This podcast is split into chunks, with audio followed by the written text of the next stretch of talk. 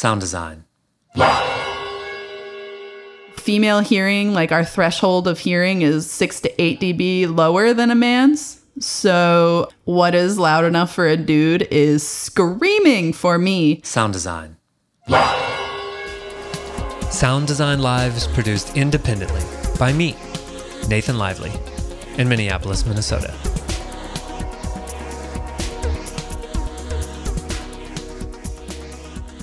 Welcome to Sound Design Live, the home of the world's best online training and sound system tuning that you can do at your own pace anywhere in the world. I'm Nathan Lively, and today I'm joined by the monitor engineer for Lizzo, Michael Bolton, among others, as well as front of house and tour manager for the Plain White T's and front of house for Rusted Roots, among others, Lorene Bohannon. Thanks for having me, Nathan.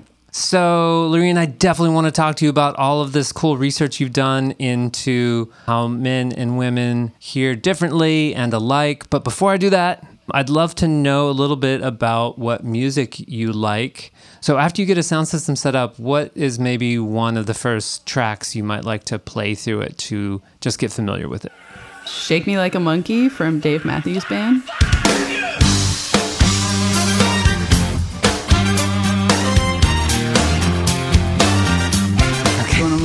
Favorite songs to play through a PA to start off with.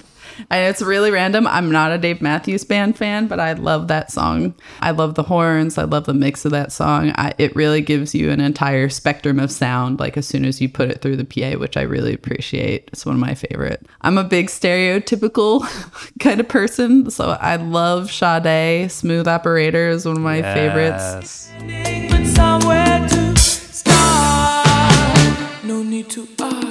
A smooth operator.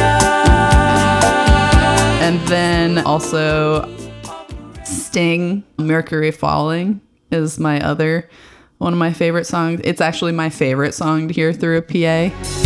Mercury falling, I rise from my bed. And then for like bass and panning, I like to use Trombone Shorty's, hurricane season.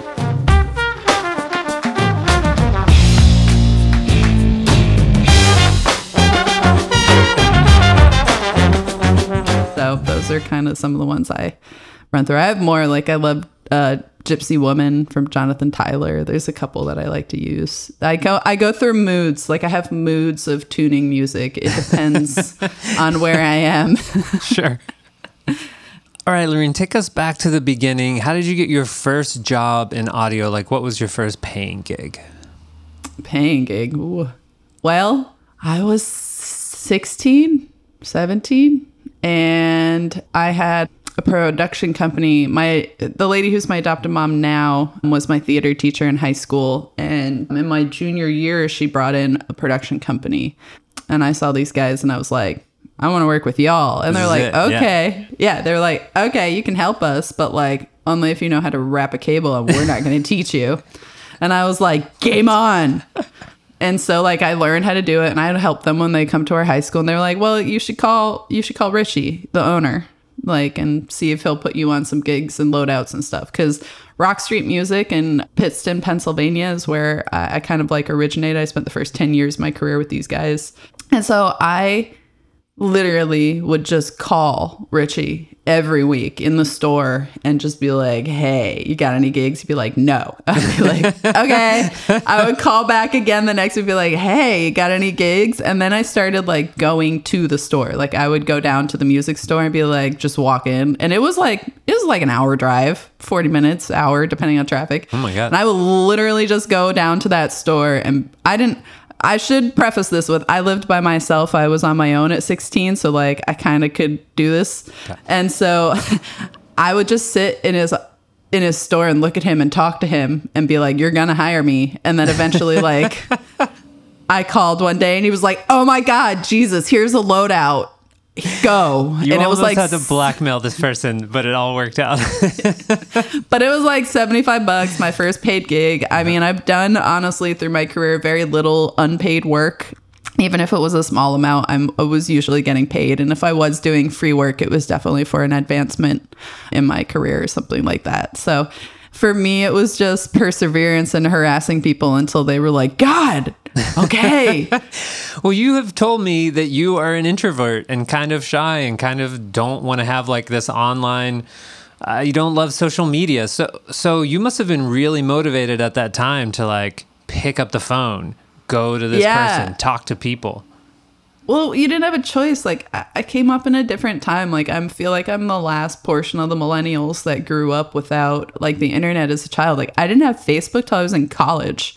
So I really didn't have any of the social media as part of my core person growing up. And I'm I'm pretty adverse to it. Like I don't like, you know, we talked about it. I don't like having my personal things online. I don't like people knowing personal things about me. I'm a very private person. I do like it that way. But definitely at that time, you had to network. Like there's no there's no question like the the reason I everything I am and everywhere I am is because I went out and networked. I would go to conferences. Like I ended up on Warp Tour because I went to a conference in New York that was the live touring summit or something and it wasn't touring people at all. It was all management people, but because I was well spoken and things like that, I was introduced and made lifelong friends there and that's Nice. how I met Kevin Lyman through a, a friend because I lost my voice. There was a woman that I met there who was my friend and she was translating for me the whole weekend Oh my god! She was personal friends with Kevin Lyman, who was doing the keynote speech there, and she introduced me. And that's how I got Warped Tour because she introduced me to Kevin Lyman. And through Kevin Lyman, I was introduced to Rat Sound. And he just gave me a chance. And networking has been the most important part of my career, like hands down. Okay, so so that was your first gig, and a bunch of stuff has happened to you since then. But you know, I love to kind of ask people about maybe some point in their career where where a pivot was made. And I find that with a lot of people, including myself, there was a big point in your life when you decided to make a change when you said, "Okay, I'm going to stop doing this thing and do this other thing, even if it's just like switching from doing front of house to monitors. Or for a lot of people, it's like I'm going to change, move cities, or I'm going to stop being a landlord and only be a sound engineer. So the question is, looking back on your career so far, what's one of the best decisions you made to get more of the work that you really love? Well, I actually have a really distinct time period in mind, but I guess I'll preface that with I've been doing this forever and I was in the business in 2008 when the housing market crashed. And so I then was consecutively a part of the next few years when literally our industry died a very slow death. And it was just coming back when corona like coronavirus hit. It was really just back full swing from that. But I actually had gone from working like four gigs a week or five gigs a week to like maybe one at that point. So I actually had to get out of doing sound. I had never really, I think at that time viewed sound as like a career option. Like I knew that I wanted to do this for the rest of my life, but maybe not in the capacity that I thought that I was going to happen. So I actually stepped away from doing this because I really didn't have a choice at the time. And I was doing radio and waitressing. I was an on air personality for two years on a radio station called 105 The River in Pennsylvania. And I Right, was because you're an introvert. Yeah, right. Because well, As we've- well, no one can no one can see me. It was it was awful, Nathan. I got to tell you, they just threw me on the the radio the first day in the studio. I told they found me on the side of a stage mixing monitors for a doo wop gig. Like I swear to God, that's how I got introduced Oh to these God. guys. So I thought that when they were hiring me, they were hiring me as a producer, not a online like an on air personality. And then I get in the studio the first day, and the lady that's on the air, Jessica, she gets up and leaves. She's like, "Oh, hey, here." She did like one stop set, and she gets up and goes. And they're like, "You're going on the radio," and I was like, what? That's the most hilarious mix up I've ever heard. Oh no, Oh my you're God. the talent. I thought Yeah, I was no. the tech. No, you're the talent. That's fine. No, you're the one. And it was awful. Like the whole time. You can kind of see it when I speak now, where I have ums and things like that still. Imagine me not speaking in front of people and having stage fright and then being thrown on the radio, knowing there's thousands of people listening to me. the whole first month, God bless those people that listened to me because I definitely called the station the wrong numbers a couple of times. Definitely my stop sets That's were illegal. uh, um, uh, like someone has a recording of it somewhere too and i'm just like oh god can you just get rid of it? Eh, but i was doing that and the owner of the company is an incredible human named vince benedetto who just got married this last week. But previously You know, we had met, we had been friends the entire time. You know, he owned the radio stations. I was in a remote location and we became friends and we became pretty close. Uh, we kind of started dating. And one of the things, like, he very much was someone who never wanted to cross the lines, which I always appreciate and understood and respected from him. And the radio isn't what I wanted to be doing anyway. So he said to me, he goes, This isn't what you want to be doing.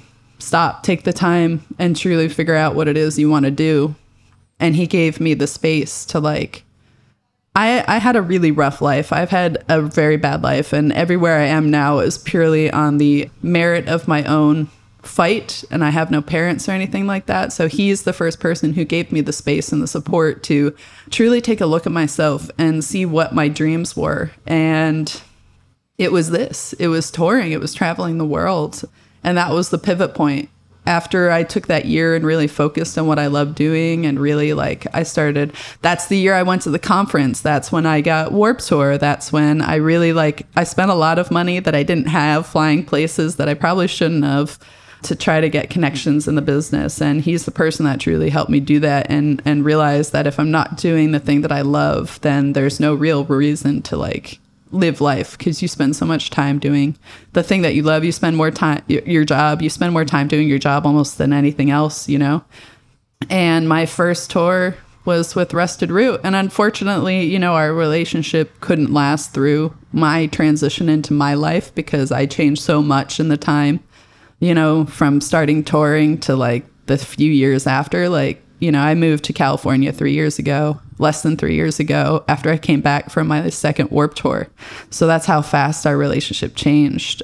And that's not to say that touring isn't an amazing space because I love what I do. And like, he is the most supportive human in the world. As I said, he just got married. Like, he's a wonderful human. And I owe him pretty much that idea and that whole turnaround in my life came from him and like allowing me to have the space to like understand that I love doing this, that I am good at it, that I have, that it is a career. There are people out there making six figures, you know, doing this. And it's not just like, oh, a gig. Like, this is a career, this is a job. You can become established. You can become, you know, I'm a, I'm an engineer. Like, this isn't woo woo. This is like this is like I'm literally manipulating sound. I can build speakers. I can repair circuit boards. Like this is I'm a real engineer. And that's also been part of my realization the last few years. And the way that I'm speaking out is I think in this industry and why I started my research in the first place, we're engineers. It has astounded me that we as people who put speakers in people's literal ears don't understand how humans hear. So that's kind of like led me, you know, in full circle in that conversation to my research. So it, it became a point of passion. One of the things I remember earliest in my career is, um, you know, I'm seven years into this business and I still haven't worked with another woman at all. Not once. Haven't even seen one. Not hide nor hair. I've heard of them. Yeah, I know, right? and then I do the Wolf's Den in Connecticut with Cassandra, who we still keep, you know, every now and then we still keep in touch. She's actually one of the people who inspired this, my research, because one of the very first conversations we had was like, hey, have you ever realized that like dude mixes are like sound like this compared to like what ours usually do? Like, have you ever, why do they have all that in there? Like, what is that? And I was like, hmm, maybe it's like a difference or something. So you, you, I can tell that you're about to start getting into the research and like where it came from. And I don't want to stop you, but I do just want to say a couple of things about about the the story you just told. It's amazing what happened to you, all the all the turns that your life took, and that from this little piece that you just told, it sounded like you had a friend hold up a mirror to you, and then you just saw it, and you were like, "Okay, I know what I I know what I need to do." And you maybe you didn't know the exact actions, but you were like, "Okay, I know I need to make a change," and then you proceeded to take a bunch of risks, and it paid off. I, think that's the I think that's the truth in any career. Like if you're not taking a risk, like you're not going to get the reward. And I think that's that's a really big business lesson. And like there's failures along the way. Like that's not to say that things that I did do didn't result in like bad results or like I have bad moments in my career and stuff. Like failure is part of success. So, you know, there's a lot to be said. Like, you know, I spent before i mean i've been touring now that i look back like it seems like it's a lifetime but i've been touring like full-time professionally for only five years So it's kind of like wild to see what I was able to accomplish in that time, you know, from being living in Pennsylvania five years ago, getting my first real big national touring act being Rusted Root to where I am now, you know, in less than five years. And even more so than that, you know, I haven't even been in California for three years yet. You know, this fall will be three years that I've been here. Realizing that's the biggest, scariest risk I ever took was, you know, looking at the man that I had been living with and being like, I gotta go. And him going, I know. and then me literally packing up my car and driving across the country with no plan, no apartment, like oh, two weeks later. And it worked out for me. but mean, it's terrifying. It's just so interesting for me that I hope you don't mind me saying it this way, but for a person who, in a way, came from nothing, like no connections or resources or whatever, you ended up in a business that requires a lot of that. It's all based on personal referral. If you have certain resources, you can get in places. Uh, if you had money, you could just start, you could just buy a bunch of speakers maybe and start a sound company. Like, and and here you are um, having gone as far as you did so i can tell that you were very motivated and at the same time it seems like once you started putting the pieces together that like oh to make this work i need to know this person like you just made it happen and so i'm sure it was you know it's frustrating to discover that pro audio and life is not a meritocracy but once you get over that you can start taking action and just sort of like use the tools for your own resources. I'm, you were, I'm, I'm just thinking you were telling me that what you would really like to do is be getting more of this information, especially into the hands of women, and sort of like teaching them like this. This is how the game is played. And so, yes, it sucks, and like now let's take over or something like that. It was Pretty help much, me say that in a better way. Help me. I'm not saying Pretty much, right. yeah. As women and even some men, like depending on how you're raised, we don't learn. And I really feel like I've had some conversations with other people um, and young people. One of the lost arts on our generation is like negotiation and understanding business and how things function. One of the most important books I read to help me understand the rules of the game was The 48 Laws of Power. You've probably heard of that book. Um, but it really helped me understand, like, put words to the things that I was witnessing, like the plays and power that I was witnessing, that I was always very aware of. I'm a writer, I'm a reader, I'm a voracious studier of history. So, like, you know, one of my favorite time periods is like the Tudor period in England, which is all about court intrigue and things like that, and, you know, layers of stuff. And that's very much, honestly, how business is played. It's it's it's layers of intrigue and knowing how to like play the game and slip in the right way and like ask for things you know? And i i want to like help women do that because so many people transgender people of color women look at me and go how did you make it? And like a lot of people don't actually know my story that i actually come from literally nothing. Like i was i had no parents. I was emancipated when i was 16 my mom passed away from cancer. My dad was never in the picture, but he passed away from heroin six years later. Like, I literally come from nothing. So, like, I want people to know that they can do it. Like, I didn't go to college, I didn't have those things, and I still was able to make a career for myself. So, that's definitely where I'm angling my focus now that I'm becoming more of an online presence and people. I'm starting to actually respond to everyone being like, How did you do this? What are you doing? Because before I'd be like, I don't want to talk to anyone. I can't handle. but now I have to. Okay, I have well, no choice but to be on the internet. I feel like it's an important to take a quick moment here just to point out that you can hire Lorene as a career coach from her website. And I don't know how long that's going to be available. And so I urge people to to go and do that. Like she learned all this stuff the hard way. And I don't want to say what the price is, but I looked at you the price is really clear on her website and I tell you that it is significantly cheaper than for example hiring me to consult for an hour. And very few people do that anyway, but I'm just I just want to point out that like the price is really good. lorraine has a lot of experience and and so you could be like doing some shortcuts on your career. Okay, promotional ad over. Thank you. I just think that's an amazing opportunity. Okay, let's get into talking about some technical stuff.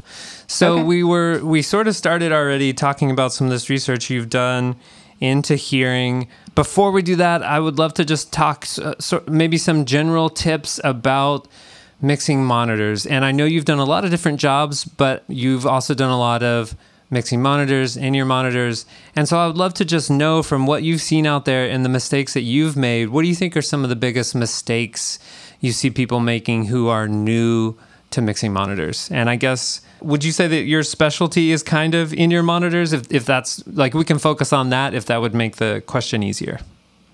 I'm not sure. I consider myself a sound engineer. So if it is sound, I can make it produce sound. Like I I happen like I'm like I feel like I'm gonna toot my own horn. I'm an amazing monitor engineer, but if you put me in front of a front of house console, I'm magic. So like you know, I think that's what makes me. That's what makes me a great monitor engineer is because like my mixes. I'm trying to make them sound as good as the record does. Like I'm trying to make them sound great, or not even that. One of the biggest mistakes I feel like a lot of engineers make when they first start mixing monitors is assuming they know what the artist wants to hear. And that is why I am so successful because I really pay attention to my artists. I really try to understand what they're hearing, why they want to hear it, what they're hearing. Like one of the first questions I like to ask someone that I'm working with when I'm doing in, like in ears for them is like when you're listening to music, what it, what what's the main thing that you're listening to? Are you listening to the drums? Are you listening to the guitar? Are you listening to the vocals? And that's going to tell me what type of frequencies and what type of things they like to hear in their mix. You know, if they're a dancer, a lot of times I get people who dance a lot be like, you know, they like to hear more drums and bass. You can't dance to a guitar and a vocal. You're dancing to the bass and the drums. So like for me, not assuming that I know what my people want to hear has been probably my biggest tool and being really communicative with them in what I'm trying to accomplish. Like with Michael Bolton, that was a very big, big thing. He has been doing this for literally about twice as long as I've been alive. Like, like He's got some stage time. Yeah. he's he's he's been around and i remember one of the first things he said to me was when i ask for something in my samples and my tracks like i know what i'm asking for and that's what i would like and i know what i'm and i just looked at him and i was like i'm sorry did somebody tell you that you didn't know what you were hearing? Because that is not my job. Like literally these have been your tracks for longer than i've been alive.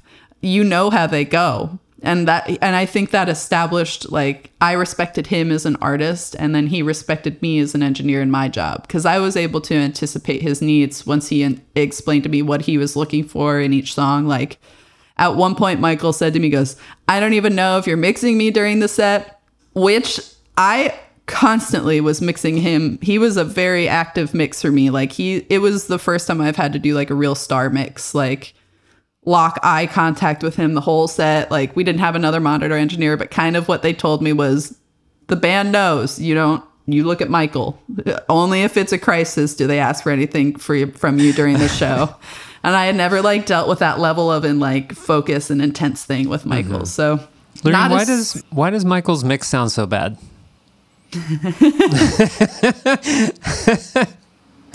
he he's a 70 year old man and i don't want to say it sounds bad because I know, I know. I'm I'm just sounds- making a leading question to get you into your research. This is one of one of my most favorite takeaways from your presentation at Live Sound Summit using all of the tools, the science and application of male female hearing and IEM is as how surprised you were at what Michael Bolton's mix sounded like, what he liked and how you could barely stand to listen to it. So so yeah, talk about that.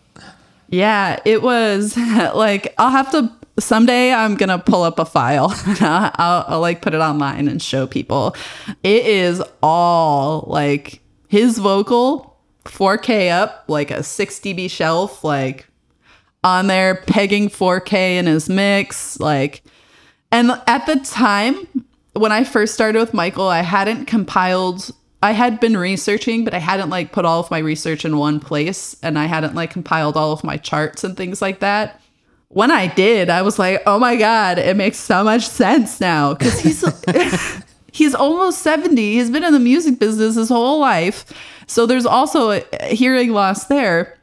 Like after the age of thirty nine, men's hearing really, really above 4K takes a dive. Like once you hit 39, probably some of y'all are probably lucky and get to 40. Your high end, particularly at 4K plus, dives. Like is gone. By the time a man is 70, like I, I, w- I wish I could like hold up a chart here. You can like, it's your threshold of hearing is higher by like 6 dB. You like your high end, like basically above 12K toast. Whoa. Prob- probably at the age of 70 above 8K. Like not a whole lot present there. So all of a sudden it made so much sense when I looked at my research why his mi- and for me it was brutal. It was brutal every night. And also one of the fun facts that a lot of people don't know is Michael Bolton wears one ear, one stereo in ear, one and I I love you Ultimate Ears, but I hate you for making this product. It is literally a stereo set of drivers in one ear. Wait, The why does he do that? Cause he's 'Cause old he- school, Oh, and like somebody, one of the engineers told him that this was a good idea, so he got used to having one ear open. Oh no. Oh my god, it was so it was so rough. So like on top of doing that with one ear, I would have to go out to his wedge, and I did this thing where I would I delayed the wedge like three milliseconds or something, and I would put a tracing of his vocal, background vocal, and piano in there because it would pair with his ear up here, so it Okay. would almost sound like you had a stereo set of headphones in with one ear because I would have the wedge so it would pair. He never he never realized I was doing it, but like Okay. it really helped him. Sure. And the guys on stage honestly noticed too, so that was nice. But he didn't like wedges on stage, but he just can't hear the high end. Like he just can't hear it. And and that's true of most men. Like honestly, most men that I mix for, I, I frequently find that as a female it's fine for me, but I need to boost the high end for them. And the volume level, female hearing, like our threshold of hearing is six to eight dB lower than a man's. So, what is loud enough for a dude is screaming for me. And that's one of the things I want people to consider is that that's also vice versa. Like, so what is just loud enough for you as a man is gonna be screaming for a woman. So, I, I feel like that's just been some of the most important things I've taken away from my research that especially men mixing women and women mixing men, you should have an idea of how the other sex hears so that you can properly address what they're hearing, you know. It's definitely made me effective. Like I feel like I'm a problem solver monitor engineer now. Like, you know, I get called for Anita Baker and a lot of difficult acts. And I think it's just because I know how people hear. And and one of the things that, you know, I, I take very personally is like I want to know how I hear. So like, you know, I get hearing tests. I like to know where my holes are. Yeah, But where I are your holes? I mean, what's your hearing test look like? Well, normal actually for women we have a hole, a natural hole that's like a a lower. We don't perceive one or two k as well as men. It's like the flip in our hearing or something. We have a naturally have a hole there. For me, I also have a little bit of a hole at like 500, like a little bit of dip in frequency in 500. But I think that, and it's mostly in my left ear. Hmm. I think that's more of hearing damage from something, probably warp tour than anything. yeah, well, well, mark on your chart Warp Tour. Warp Tour. Well, that's that's a whole other story. The first my first year out on Warp Tour, we had a uh, we had a beta system out there, the um, K array. Do you remember those? No. Yeah, they were this thin. They were about three, four, three inches wide. Okay. The largest speaker in the PA was eight inches. What's I that? had I had 96 8-inch speakers and a flat PA on my stage. That thing could breeze past 120 dB without even like thinking because Oh it was meant to be it throws just naturally as far as a football field without doing anything. And so that's what they put on a stage for Warp Tour, the Screamo stage. I'm sorry. Nathan, Nathan, I had hearing, I had earplugs in. I had 30, 26 dB filters, so like 32 dB of of reduction, and it wasn't enough because they were we were they were trying to blow those things up. Honestly, I mean, even if you have that right, so even if I have that much hearing protection in, I'm still being bombarded by 100 plus dB for eight hours a day in front of a PA. So like I damaged my hearing on Warp Tour. Like that first year Warp Tour, like hands down, something happened. I didn't come back from it the same. I came back with some tinnitus, and the next year I totally was the front of house engineer. I had my filters and gun muffs. Like totally was that person. That that K-array PA was great if you're on a football field, but for a metal stage, not the vibe. And then they were trying they tried to tell me like I it got rained on and then all the comb filtering on the right side went away. We lost a box. So because it was uh, array processed, all the filtering went away because we had a box out and they wouldn't listen to me. They would be like, "Well, it's on in the computer." I'd be like, "Dude, can you hear?" Can you hear the space in the PA? And then one day I was so pissed that I took the sides of the PA and I swapped them. And then Uh-huh. every single engineer and every single person, because they had gotten so used to it being on the right side, every single person came up and went, What's wrong with the PA? Uh-huh. Yeah, What's yeah, going on? Now you and I was just like, So, Uh-huh. so yeah, coming back and having hearing hearing loss from Warped Tour really kind of changed how I thought about audio and perceiving sound and how we treat the, our audiences and things like that. Like if my hearing is damaged and I had 36 20 32 dB of reduction, like what about the people that were standing in our audience being hammered by 120 dB? Like Sure. That's some sort of like audio production golden rule. I don't know. Yeah, like if it hurts your ears, it's definitely hurting theirs. Like back it down, bro. Like like it doesn't need to be that loud. Does it sound good? Yes. Then you don't need to have it be a gargantuan movement of air every time someone hits a kick drum. Like you don't want to like knock down the field. And I get it. People like that EDM in particular, but like when you're dealing with live humans, one of the things I am most passionate about is the fact that we as humans in our natural state, we don't ever encounter amplified sound except for large earth movements, thunder, or, you know, natural natural disasters are pretty much the only time in a human's natural span that we hear sounds above 70 or 80 dB. So now we're in environments where we are perpetually, you know, exposing people to 100 plus dBs regularly. What is that doing to our hearing when human ears are not meant to hear at that level? I think that's why we have a, a prevalence of hearing loss. We see it. Sure. And it's not seeing it- just us, plus whatever consumers are doing with their headphones. Like, yeah. Exactly. And that I, I like, you know, one of the things, products that came out that I wanted to come out that I still haven't seen was DB Check from Sensaphonics, which was an in ear SPL meter. Like you would put the in ear on it and it would measure, and it ah, never came to market. I don't know what happened to it, but I was really looking forward to that product. Okay. Well, if anyone knows, send it in. We'll put we'll add it to the show notes for this podcast. Well, let me ask you a couple more questions. So, you started getting interested in this research. You started looking into it, and I'm curious. Uh, since then, like, what have been one of your one or two of your biggest surprises? So, you learned this stuff about how hearing is different and how your hearing works. Was there anything that was really like shocked you? Yeah. I read a really interesting study. Someone had compiled hearing research regarding um, children and learning. And one of the most interesting things that I happened to come across is the fact that, like, men and women's attention, like, is, mm, I don't want to say attention, volume limit before distraction right is much different so like as it's goes with the hearing threshold but our like men can take 40% more background noise before they're distracted than a woman Oh, noise. Interesting. Okay. So like you know uh, and I- that also really goes for in-ears as well in a way. But in real life what that means is like classrooms today it's one of the things i'm also interested in. Classrooms today are very much suited for female learning. Quiet, concise, straightforward in front of you.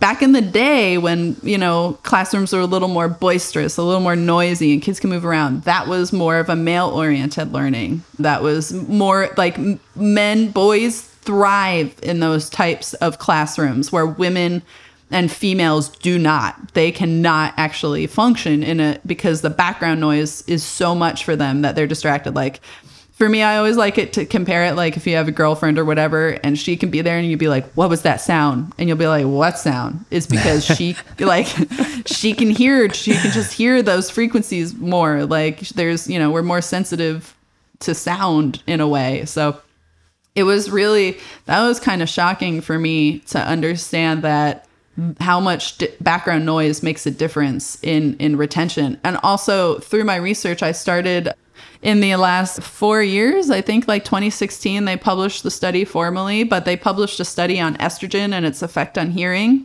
and it turns out that estrogen is one of the main auditory processors in the body Really? And that is one of the main reasons why women retain and lose their hearing much differently than men. That was also a, a wild discovery. And then wandering down that deep scientific path of like how it actually affects our auditory processing, like it actually helps us to initiate the short-term memory making process estrogen that's connected with sound. So that's also intensely interesting and that's still a very new area of study. Like you know that as i said that journal was only published in 2016 and the, the it hasn't really caught on yet as popular research. Like there's still limited research on it. There's so and and there's so many other forms of research that are still lacking one of the most amazing and shocking things that I found out, you know, through my research is that the actual research of female hearing is maybe like 20 years old. Like men's research and hearing goes back 60 plus years, but they really only started uh, researching and understanding that we had different hearing less than 20 years ago which is why i think i am so passionate about my my research now because i think that like every microphone that's on the market especially the older ones are designed for a man's voice like the sm58 that's for a dude's voice like i would never use that on a lady i love sure and i could get whatever i wanted out of it but right out of the box the frequency curve on a sm58 is just not what a female's voice needs and also like opposite of what our ear hears Right. That's what I Um, was thinking. Yeah, it's what what the voice needs and what a man wants to hear. Then on the other end. Yeah. Yeah. And a lot of our products are made that way based on a man's hearing curve without taking into consideration how women hear as well. And I believe if there was an equilibrium between the two, that we, a lot of people would be much more happy with the sounds of things. Uh, you know, if we understood more how we each heard. Like, what if you can go into iTunes and like turn on a filter that's like, I'm a lady, I'm a dude, and then it like curves it to what your natural, you know, genetic hearing hearing curve is you know like that kind of stuff interests me like i think that it would change music for a lot of people and make it more comfortable Yeah, I just did an interview with the co-founder of SonarWorks Reference 4 and you might want to talk to him because they're looking at improving their products and you know, it totally makes sense in this conversation that you might have male and female target that you would reference to. Maybe that doesn't make sense. I, I'm not an expert on their product, but it just reminded me of that. Yeah Well, i mean there's ahead. a bunch of things. I'm sorry. The other part of research that people don't have a lot of study on hearing is transgendered hearing. Um, one of the par- places i'm really interested in is understanding how our hearing changes when you transition when you start taking hormones.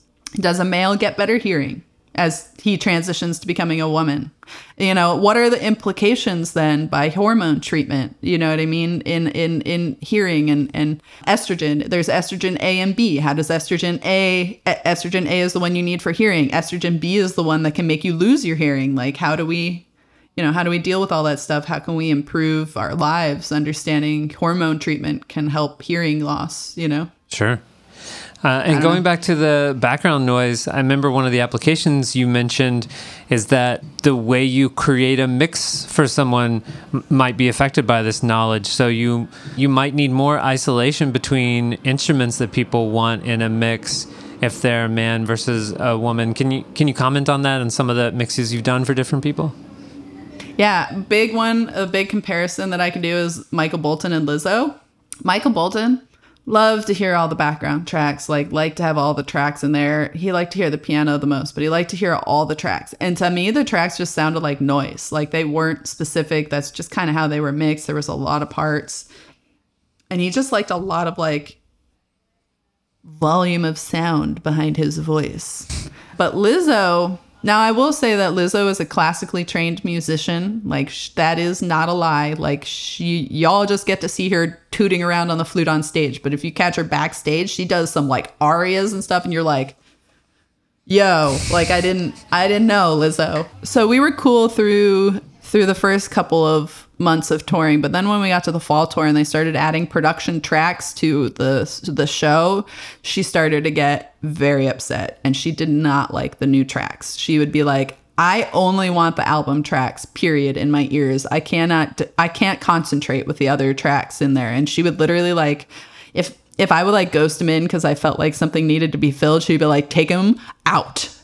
She would get distracted by it. like she would literally like if they came in, she, you would see her on stage oh, be like, yeah. Oh, and yeah. she's still, she was still very new, of course, to this world as well. Like I, I want, I would, I want people to understand that like the Lizzo you saw at the end of the year, like where we were in this time last year, like I had an SD11. I was running front house and monitors from the SD11 by myself, like doing all the wireless coordination by myself. I was her first professional sound hire ever. Like she didn't know how to talk on a talkback mic. Like that came that came that was months of work with her for me to get her comfortable to like even just turning around to the DJ and telling her so that she could relay the information or something like Got it. that Yeah. took us a long time or when she's having a problem on stage she would talk she would say it right in the mic and we had to have conversations and she finally you know a moment of victory for me is when she walked off stage when her pack was having problems. I was like, thank you. Nice. But she like she couldn't take any distraction in there and she would hear it. Like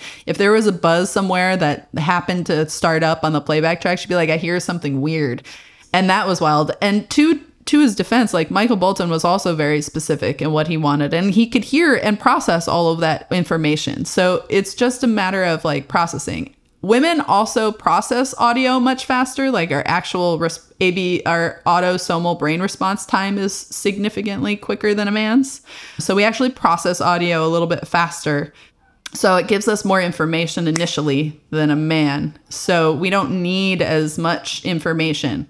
So that's also something that I have also considered, as well as men females perceive sound hitting our ear faster than a man does. Like the actual arrival of sound is the same, but because of an evolutionary feature, women were more predated. We actually anticipate the arrival of sound a little bit faster than a man to give us time to decide fight or flight if we were going to leave or not. Um, Interesting. okay.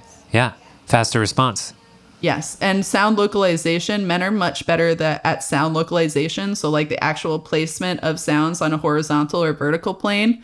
So, Michael's, the big difference for him was panning. Like, if I panned everything, he was cool. Lizzo, she never even noticed if I panned anything. Like, I'm sure she, I'm sure she did, but she never said anything to me. And it wasn't It wasn't important to her. Yeah.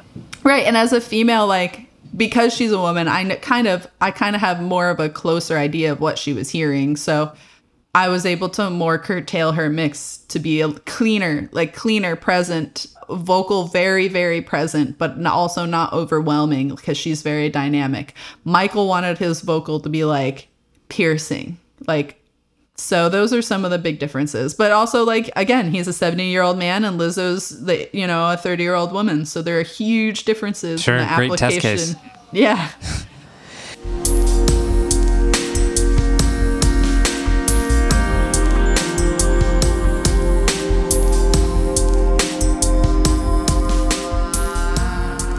Well, you've mentioned so many things already, so so many helpful facts.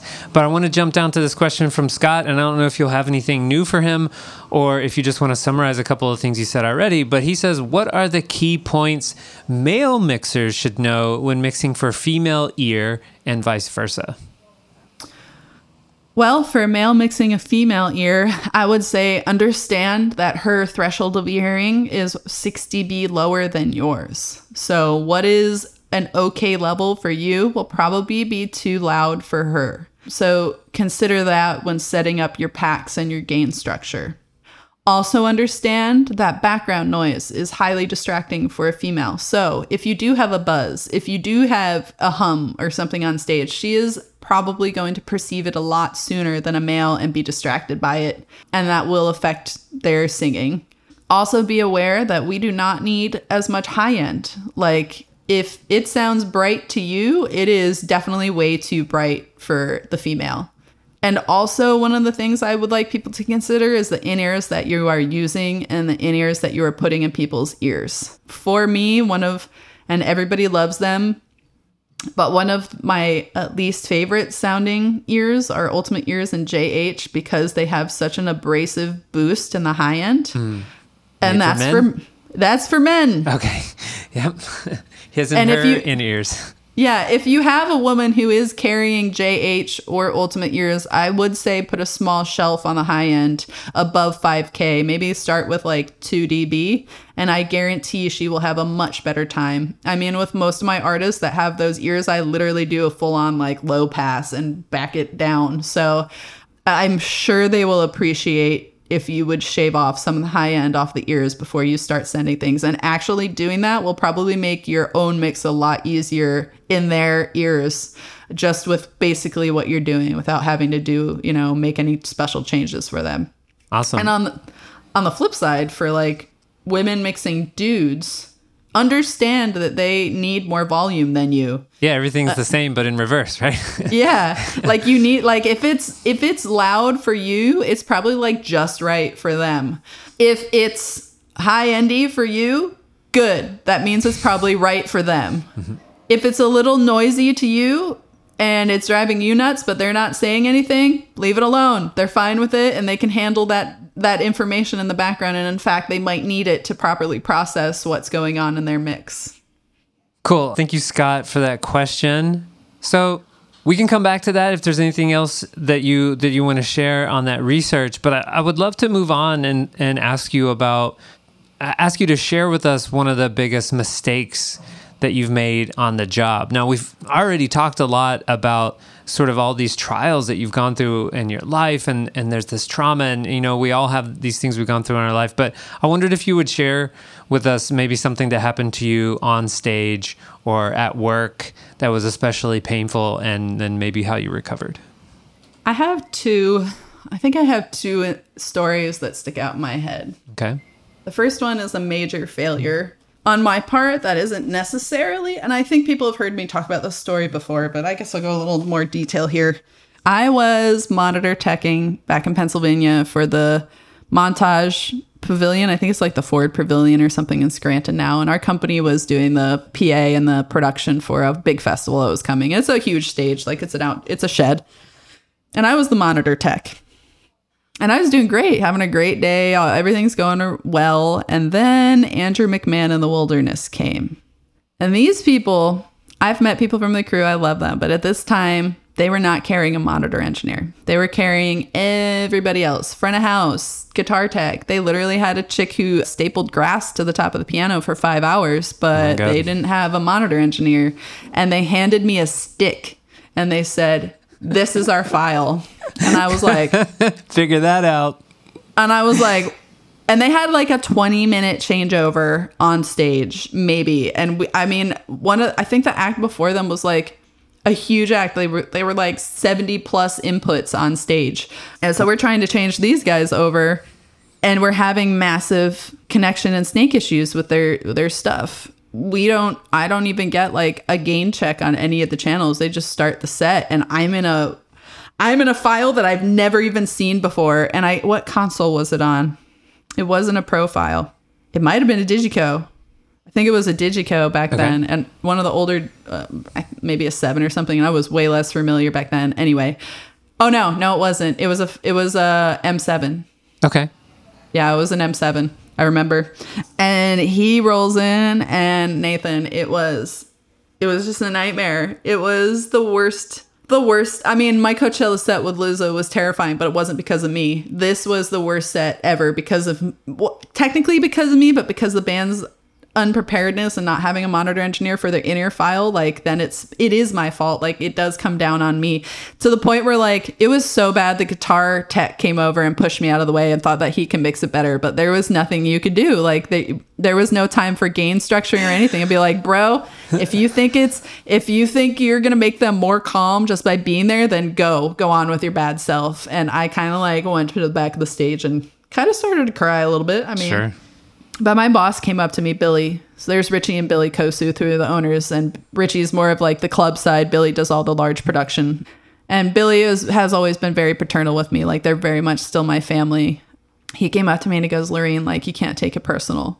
Like we all have days where we destroy." We've all messed up. Like I've messed up bigger gigs than this, you know. And I, he's the one that taught me that phrase. I've messed up bigger gigs than this one. And he goes, You can't take it personal. Like, you can't let this moment derail you for the rest of your career because these people are going to move on. And they're all they're going to remember is, Hey, remember that shitty sound tech in Pennsylvania? They're not going to remember, they're not going to remember specifics. Maybe they'll remember you, but like, they're going to move on. That crew's not even going to be the same like next year. Like, don't take it personally. And the honest truth is that they've all messed up just as badly as you have. They're just acting like they haven't. Like, And I was still pretty young then, and that was a really important piece of information. The other pretty big mess up I made is when I started touring with Rusted Root. It was my first time on the road. And I feel like a lot of people, their first time when they get on the road, they want to like hang out with the artist and be like the artist and stuff like that. And I definitely, not that I was guilty of that, but we were all on the same bus and there was only like two production people and the rest was the band. And so they would like invite me to hang out and they'd be like, oh, hey, you want to smoke weed and this stuff. And I'd be like, okay, sure. But Rock and roll hang- lifestyle. Do it. yeah, and it was Rusted Root. We were touring with the Wailers. Like it was just an interesting time. And so like, yeah, I was doing it. But then I had Larry, who was our tour manager, pull me aside one day, and he's a pretty gruff dude. He was really a teddy bear, but he was like a scary dude. He pulled me aside one day and he was like, dude, you fucking suck. You can't do that. Like What? Yeah, he he's like you're you're dumb on weed. Like you're dumb, you're slow. I can see it. You're not the artist. You can't hang out with them. You are not that person. And like I was mad and upset about it at the time, but he was right. It's one of the most important moments in my career. Like I was messing up. And the reality is is I'm not the artist. I'm a professional. I'm a technician that's hired to go out there to be a professional and he was 100% right. And while his approach was a little gruff for me for my first tour, he was right and I needed that lesson. And I definitely have I've taken it into my career, but that was a big mess up. Like I really was not myself. Like trying to keep up and thinking that that's how it was out there was not not the reality. And I think as I experienced other tours, I really that was the f- only tour that I was like that on, and I became the consummate professional that you pretty much see now after that tour because I understood what I definitely didn't want to be perceived as. Man, some big lessons. One of the things you gain with years of experience is knowing when ac- expectations are way out of line, right? And so looking back on that moment in Scranton, now you can you're probably like, "Oh, that their expectations are way out of line. There's no reason for me to feel like I was not competent and not good enough." But in that moment, you don't know that. And you're like, oh, I, I'm going to make magic happen here. I'm going to make these people happy. And they throw you this console and then, and you know, and, and it feels terrible. and it's awful and you just like especially when you're new in the business like you take it really personally and i just like i keep telling all the women who talk to me and all the people who talk to me don't take it personally the honest truth is that every single person on that stage with you has messed up worse than what you just did trust me and if they haven't they're newbies too like, are you kidding me? I've had entire PAs go down in middle of festivals, consoles. I'm at Radio City Music Hall with Lizzo this year, and my console is just rebooting on the side of the stage for 20 minutes on oh our 30 minute changeover. Like, are you kidding me? Like, I have, there are moments in my career where I'm like, I'm an idiot. Like, and there, there's, uh, everybody else goes through that. They just don't like to talk about it. Everybody just likes to pretend like we're some like ineffable creature who like lords over the sound. And like, we try to establish these like, almost like unreal personas about ourselves. I want to be real. Like, we all mess up. Like, dude,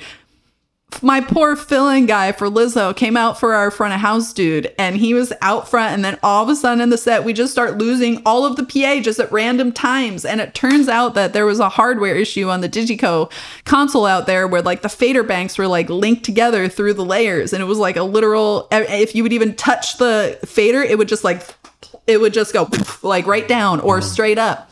So like that's all going on like this ha- and there's nothing that person can do but if you were a new person you'd be taking that personally like Sure. you know and you just can't like we're in a technical world. We're dealing with a bunch of computers all the time. Like stuff is gonna happen you know? You just gotta take it with a grain of salt and take a lesson from it and be like the next time i'm not gonna do that thing or the next time i'm gonna institute this step in my setup thing to make sure i'm checking this thing that so that doesn't happen again you know? You take a lesson from it. You don't take it personally. You you like learn a lesson. Like the reason i get hired to do what i do is because my check my systems of checking before shows and my own personal systems of setting up are so effective that that's what people hire me for yes my skills but it's really consistency is what people are looking for Yeah, the immediate response oftentimes is to feel like I'm bad.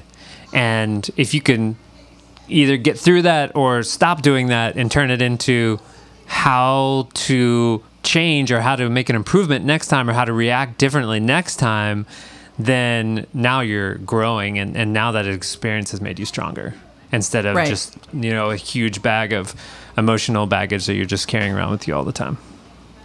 And I kind of, you know, and this will be maybe a little controversial to say, but I also kind of take that into my interactions with men on the road. You know, something that a lot of people ask me about is about being a woman in the business. And I'm a lot more vocal about that now. But part of our world is kind of like living with each other and being around each other all the time.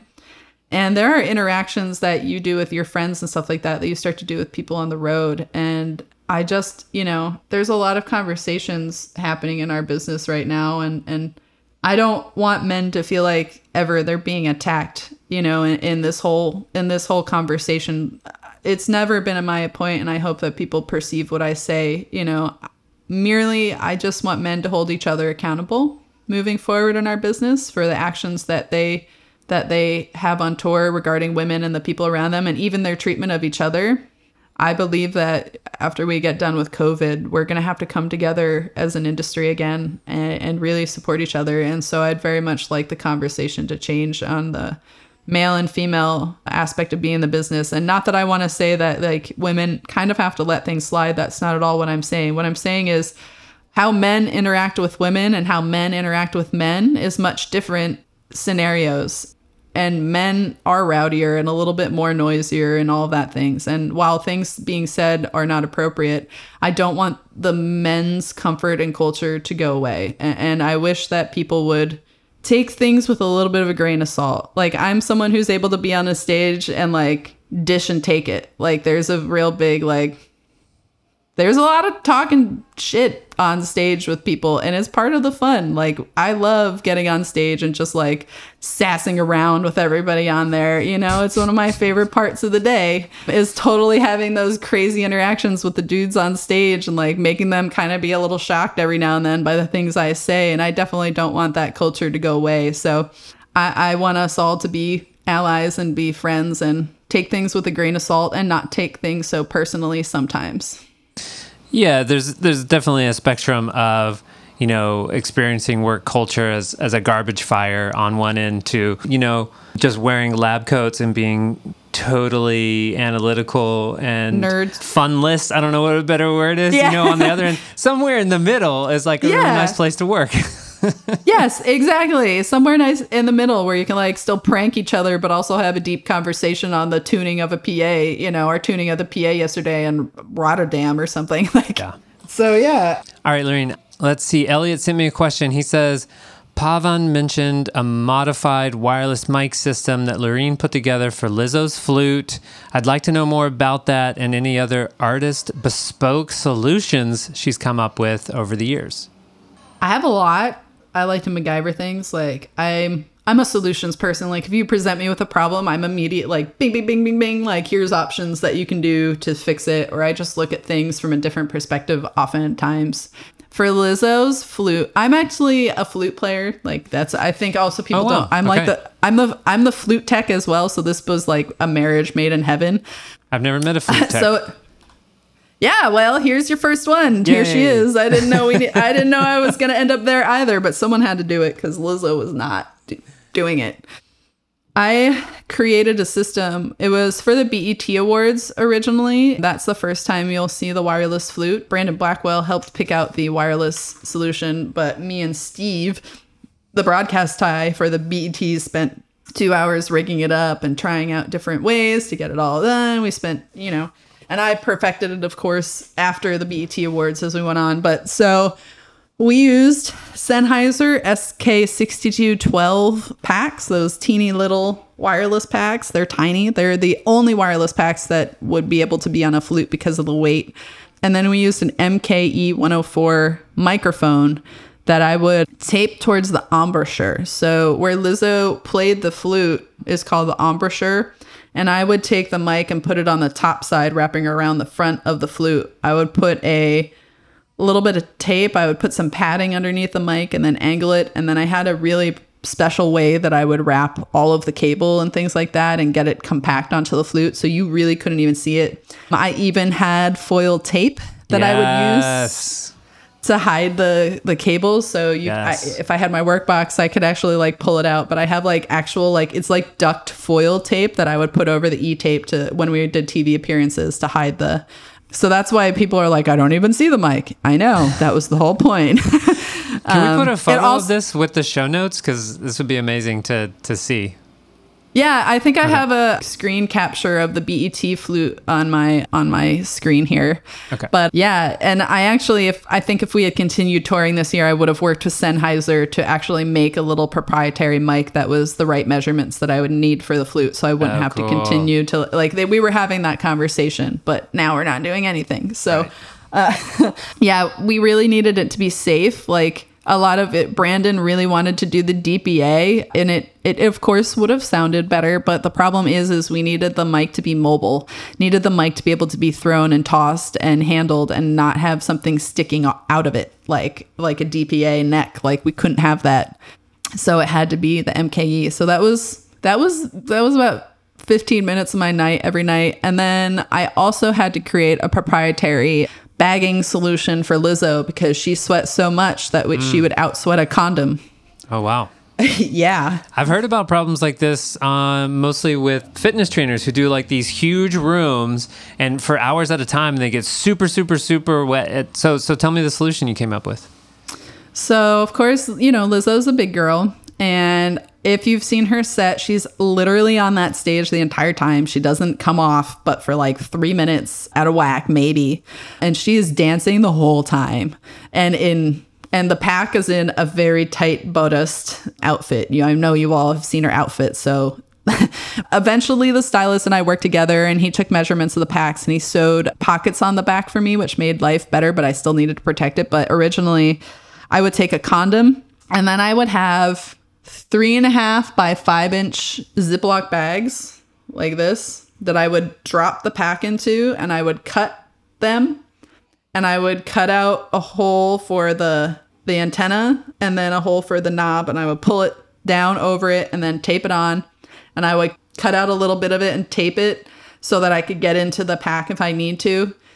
And then I would literally stab in the headphone jack over like closed closed plastic. Like mm-hmm. I would stab it in, pull it out, pull the piece of plastic off the tip and then push it back in so it was completely sealed on the top cuz it was the top is where all the moisture was getting in. Now I found out that Shure makes proprietary silicone sleeves, but I'm pretty sure they weren't like fully out or something. I wasn't aware of them. I don't understand why all the Shure people that I encountered and I told them about this weren't like, "Oh, hey, we have this proprietary silicone sleeve you can use." Uh-huh. Cuz I was trying to come up with my own like solution for that. I still am trying to design my own solution for a more simple because theirs is like it molds to the pack and i oh, want okay. more ac- it, i want more access than that so i have a different design in my head that i'll eventually work on and then for michael bolton the pairing of the wedge with his ear thing was a proprietary artist solution for him like understanding how the ear works and then understanding that when you have a big gap over here of nothing filling it it's going to make it harder to hear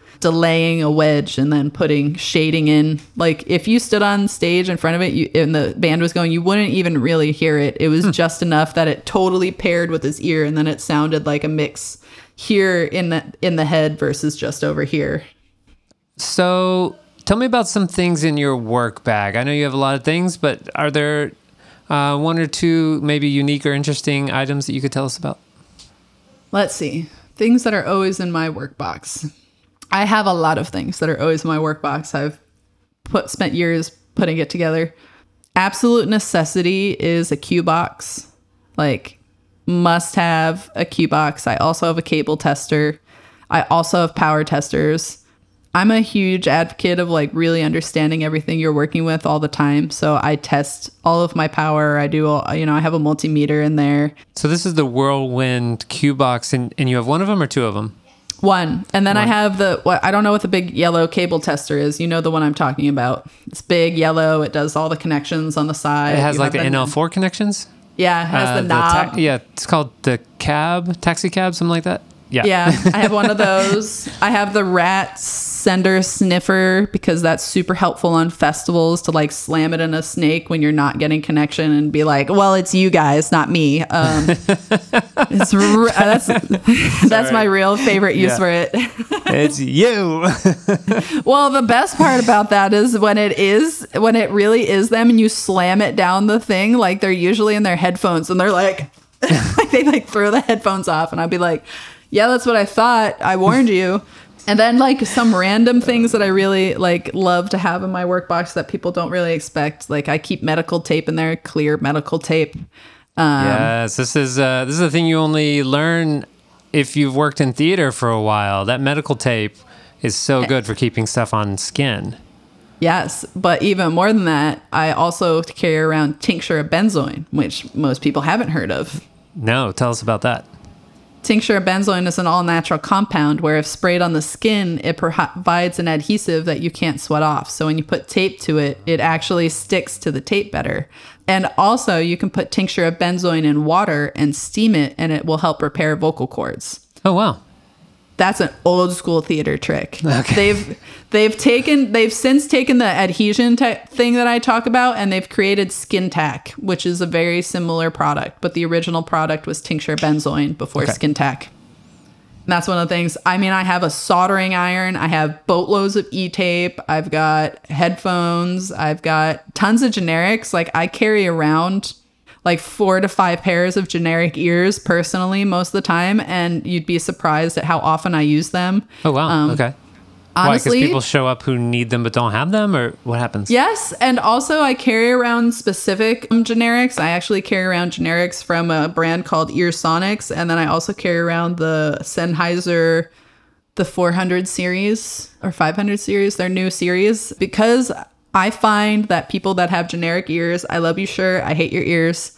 Um, a lot of people have those ears and they don't sound good. And particularly for women, the actual frequencies that are uh, boosted in those ears are not great. Like they're like 1K, 2K, which are frequencies we have a hole in. They're abrasive in the high mids, which we're sensitive to. I, I just, I always will change out women's women's generics with my Shure or my or my Sennheisers or my Earsonics. And Earsonics is like one of my favorite brands for ears for women as long as you're not doing like hard rock and they always have a better day. Like sometimes I'll get when I was with Michael Bolton when we went to England, we had a crew of background singers that was with us, and they all had JH ears, and I gave them all my Earsonics generics, and they were like, "Oh my god, I didn't know."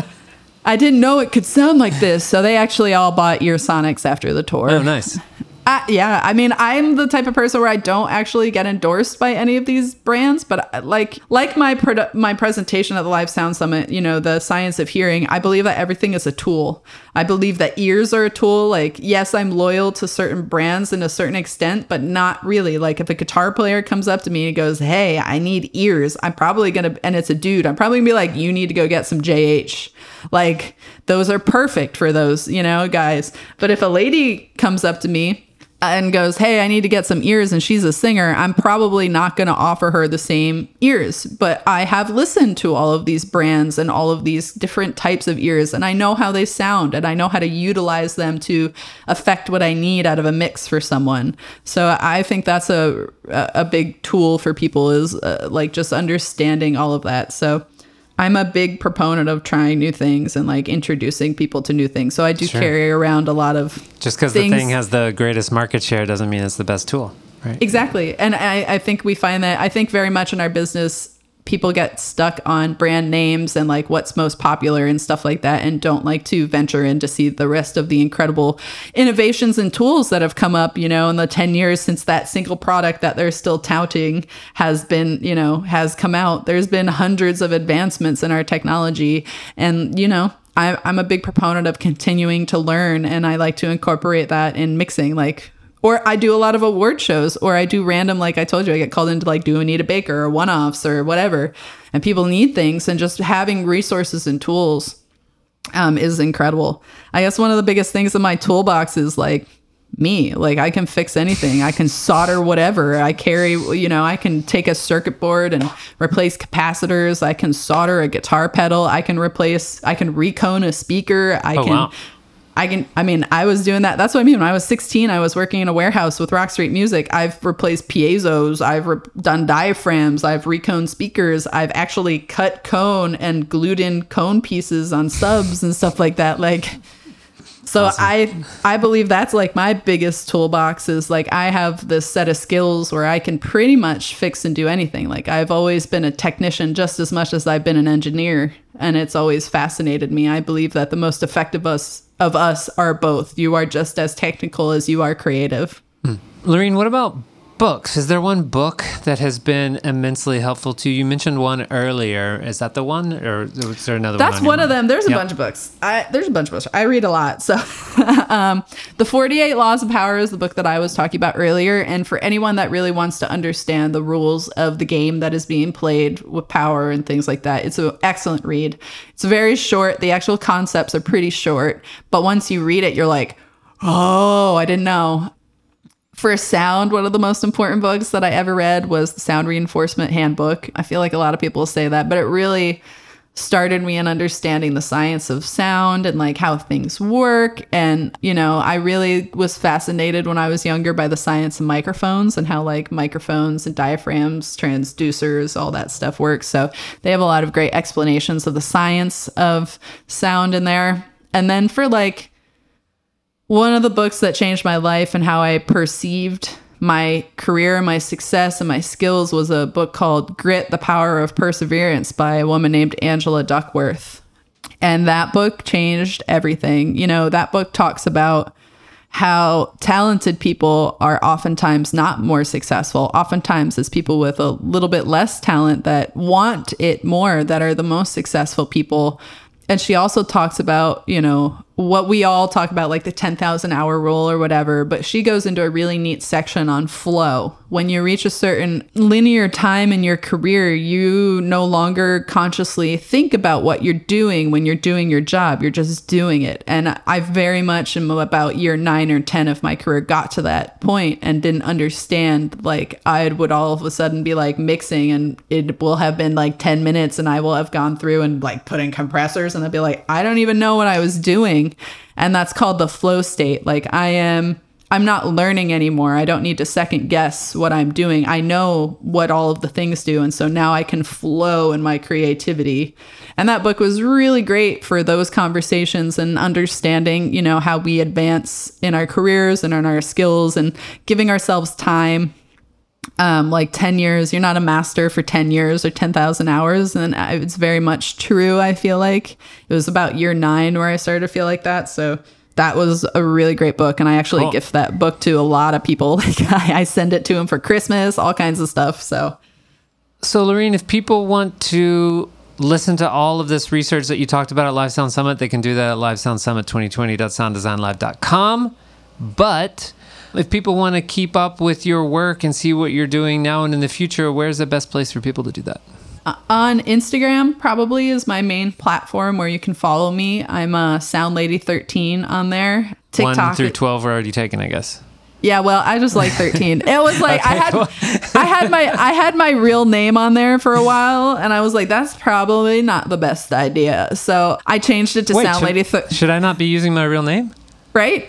I, know. just I just didn't want it to be my username. So I was like, let me oh, take it off of there. And I was just like, let me just put a placeholder. And I just put Sound Lady 13 and the, I just have kept it. It might end up changing to my TikTok handle, which is Lady of Sound, but we'll find out. But also if you want to follow my little educational things along, they're on my platforms, but I'm also posting I'm also on TikTok at Lady of Sound and I post really fun little short intro to audio bits, very basic audio knowledge for the average person so it can help them understand what's going. And eventually I am going to be doing more talks about my research. So I would Great. say go to my website, laurenbohannon.com and put in your email and then you'll get notified because I'll probably be doing events through my website and through my social media sites for it. I would love to do a series on my on my talks once I more formally compile my research because the small part that I had for yours is like like a quarter of all the medical journals Sure. that I've I've compiled. So it's actually more of a project than I anticipated. So that'll happen there. So I would say you can pretty much I have a unique name. So if you Google Lorene Bohannon on any of the platforms, you'll find me. Mm-hmm. There's not a lot of redheaded sound ladies, and you can definitely tell on all of my platforms that I'm a sound lady because all of my window all my pictures are me in front of a console. So mm-hmm. Awesome. Well, Lorene Bohannon, thank you so much for joining me on Sound Design Live. thanks for having me, Nathan. Sound Design.